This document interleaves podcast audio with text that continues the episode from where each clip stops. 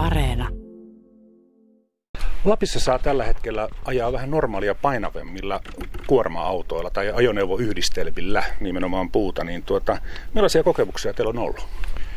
No pääsääntöisesti hyviä kokemuksia, että ne autot pystyy ajamaan suoraan tuolta metsävarastosta terminaaliin tai sahalle ja toimituspaikoille ja, ja ovat ympäristöystävällisiä polttoaineen kulutussuhteessa ajettuihin tonnikilometreihin tai kuutiomääriin on, on tota, merkittävästi pienempi ja liikenneturvallisuuskin on, on hyvä ajo-ominaisuudet ainakin kuljettajien kertomana, niin ihan, ihan hyvät. No suurin osa metsäautoteista on tietysti tämmöisiä hyvin kapeita ja mutkaisia, mutta tuota, meneekö se niin, että se puu tuodaan ensin ihan tavallisesti jonnekin tämmöiseen terminaaliin tai isolle parkkipaikalle ja sitten siitä laitetaan niihin pitkiin autoihin?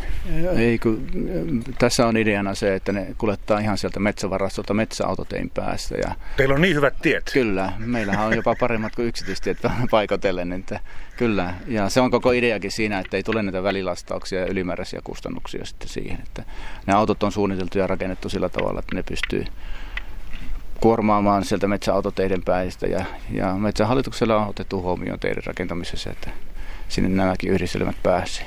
No valtio on antanut sitten näitä poikkeuslupia nimenomaan niin kuin normaalia raskaammille ajoneuvoyhdistelmille ja näitä nimenomaan Lapissa. Johtuuko se siitä, että Lapissa nämä kuljetuskustannukset ovat hyvin, hyvin merkittävät? No se johtuu siitäkin, että siinä on tämmöinen yhteistyökuvio Oulun yliopiston ja ilmatieteen laitoksen kanssa. Sitten tehdään samalla tutkimusta siitä, että routavaikutuksista tai miten tuota, niin, nämä isot autot sitten vaikuttaa tiestöön. Eli siellä on jo tehty kesäaikaiset mittaukset päällystetyillä teillä ja sitten myöskin sorapintaisilla teillä. Ja nyt tehdään sitten roudan aikaa uudestaan ja ajatuksena on löytää tämmöinen dynaaminen ratkaisu siihen, että milloin routa syntyy ja milloin se lähtee pois. Eli näissä ajoneuvoissa on mittausantureita ja, ja Ilmatieteen laitos ja Oulun yliopisto tekee tutkimusta siinä samalla. Ja onko se niin, että 76 tonnia on se niin kuin normaali maksimi, mutta sitten näillä poikkeusluvilla saa olla semmoinen 8485? Joo, näillä erityisluvan autoilla toisella on 84 ja toisella on 85. No Metsähallituksella oli myös tällainen oikein tosi jätti ajoneuvoyhdistelmä, joka ö, painoi 104 tonnia täydessä lastissa, mutta tämä kokeilu on päättynyt. Joo, se on päättynyt, olikohan pari vuotta sitten, mä en ollut sillä vielä, mukana, mutta tota noin, niin, kokemukset siitäkin oli hyviä, mutta se, se oli vaan tässä sitten pääväylällä niin kuin, tuolta pohjoisesta Rovaniemen terminaaliin, että sillä ei käyty niin kuin, metsässä ollenkaan ja se, se lastattiin siellä terminaalissa. Kehityspäällikkö Jouni Karjalainen metsätalousosakeyhtiöstä, joka on siis Metsähallituksen omistama yhtiö. Miten silloin, kun ajettiin sillä 104 tonnin painoisella ajoneuvoyhdistelmällä, niin sortuivatko sillat ja painuivatko tiet? No ei, ei sortunut sillat eikä painunut tiet, että tehtiin muun muassa tämmöinen erikoisratkaisu tuossa Sodankylän lähistöllä oleva Jeesiojoen sillalle rakennettiin eri, erityisvalot, että se auto tuli sitten, kun se tuli sieltä pohjoisesta kuorma päällä, niin se ajoi yksin sen sillan yli. Ja, ja samat valot on siirretty nyt näiden 84-85 tonnisten vuoksi siihen Kitisenjoen sillalle, että siellä on sama järjestely. Ja, ja tuota, tämä päätie, mikä tulee sieltä pohjoisesta Rovaniemelle, niin se, se ei kyllä kestää. Että se ei siellä ole siltojen kanssa ongelmia. Se semmoinen 104 tonnia painava yhdistelmä, niin siinä on siis, siihen mahtuu niin kuin neljä tukkikuormaa peräkkäin. Joo, tai siihen mahtuu joo. Tuota, eikö se ole ihan mahdoton ohittaa?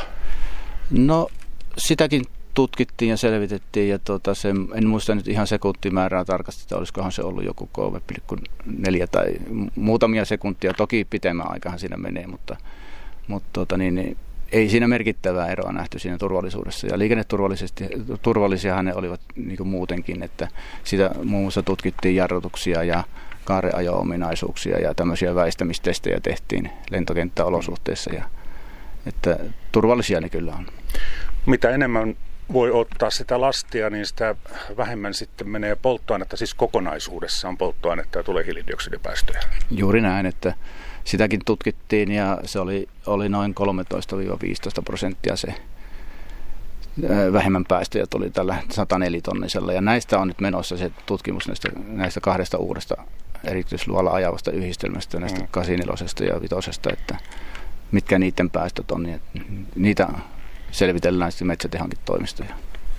Niin nimenomaan siis, no totta kai se yksittäinen ajoneuvoyhdistelmä käyttää enemmän polttoainetta kuin on vähän pienempi, mutta kun lasketaan ne puumäärät yhteen, Juuri. niin tulee ajokilometrejä vähemmän, niin siitä tulee säästö. Juuri niin, ja sitten se yksittäinen kuorma, kun siihen tulee enemmän lastia, niin sitten se, vaikka se kuluttaa se auto vähän enemmän sillä sadalla kilometrillä tai miten lasketaankaan, niin sitten kuitenkin sitä puu määrää kohden sen yksikköä kohden se kustannus on, tai tuo päästö on vähempi.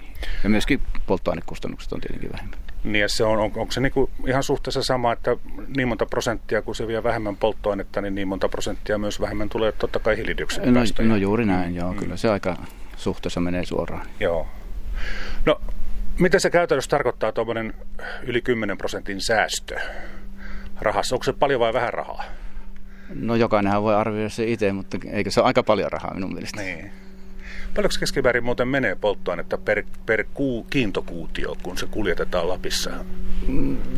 No sanotaan, että keskimääräinen kulutus niin se on ehkä 60 vähän reilun päällä. Niin siinä on sekä tyhjänä ajo että kuormattuna ajona niin yhdistelmällä, mutta tota, niin, niin, ihan kuutiota kohti on vähän vaikea laskea, kun eri painosta puuta ajetaan aina eri aikana, mutta, niin. mutta tämmöinen, tämmöinen tuota, niin suuruusluokka on jos on sitten tämmöinen painorajoitettu silta, niin, niin miten silloin toimitaan? No, jos se painorajoitus sieltä rajoittaa sitä ajamista, niin sittenhän sen yli ei ajeta. Sehän on ihan, ihan selvä asia. Että. Eli nämä HCT-kuljetukset, niin tämä HCT tarkoittaa nimenomaan siis niitä teitä ja siltoja, joiden yli voi mennä. Joo se, joo, se HCT tarkoittaa niin High Capacity Transport, tulee englanninkielistä sanoista. Ja näillä reiteillä, mitkä, millä nämä kaksi yhdistelmää nyt operoi, niin tuota, siellä ei ole sellaisia siltoja. Ne reitistöt on jo mietitty jo etukäteen, että siellä ei ole sellaisia siltoja, missä ne ei voi ylittää. Että tämä Kitisenjoen silta on nyt sellainen, jossa, jossa tota, niin sen voi ylittää, kun se ajoneuvoyhdistelmä menee sitä yksin, ja sinne on laitettu ne valot sitten että englannin kieltä pitää käyttää Lapissakin näköjään, HCT. Joo, no kun me puhutaan pikkujäteistä nyt, niin se on ehkä tämmöinen vähän tutumpi sana ja sen kaikki, kaikki ymmärtää, mistä on kysymys. Tosiaan sitten vuoden 2018 lopussa nämä kokeiluluvat umpeutuivat nimenomaan siis, no nyt kokeilulupa on siis tällä näillä 84-85 tonnia painavilla, mutta siellä yli 100 tonnin painoisella ei saa nyt ajaa. Onko Joo, se harmi?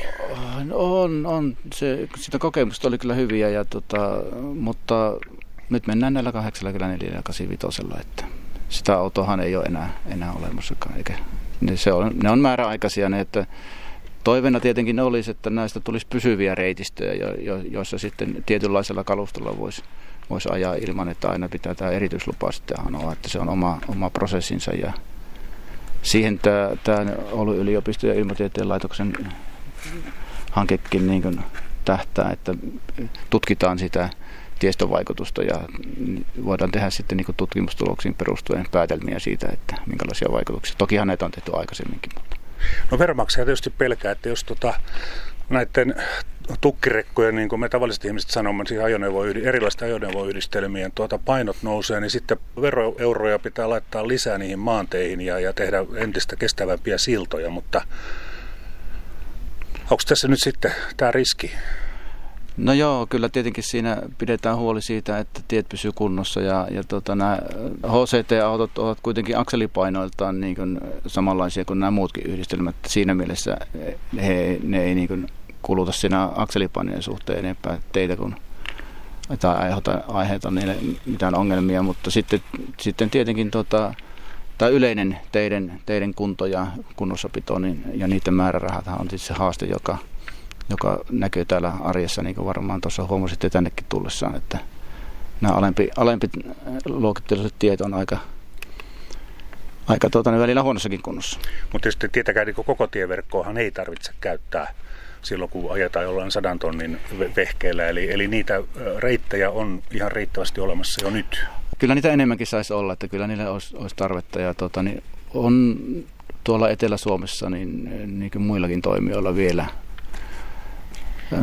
taitaa olla niitä sadan tonninkin yhdistymä vielä olemassa. Nyt en, en muista ihan tarkkaan, että missä päin se on.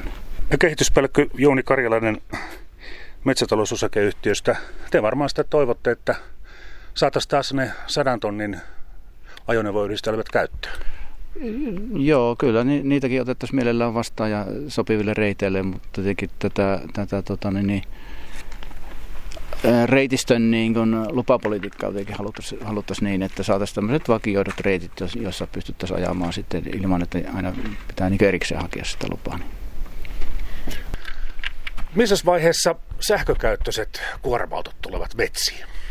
No toivottavasti nyt etenee tuossa juuri luvin artikkelin, että Scania ja ruotsalainen SCA metsäyhtiö niin alkavat kokeilemaan ensi vuoden aikana niin 80 tonnin kokonaispainoista sähköautoa.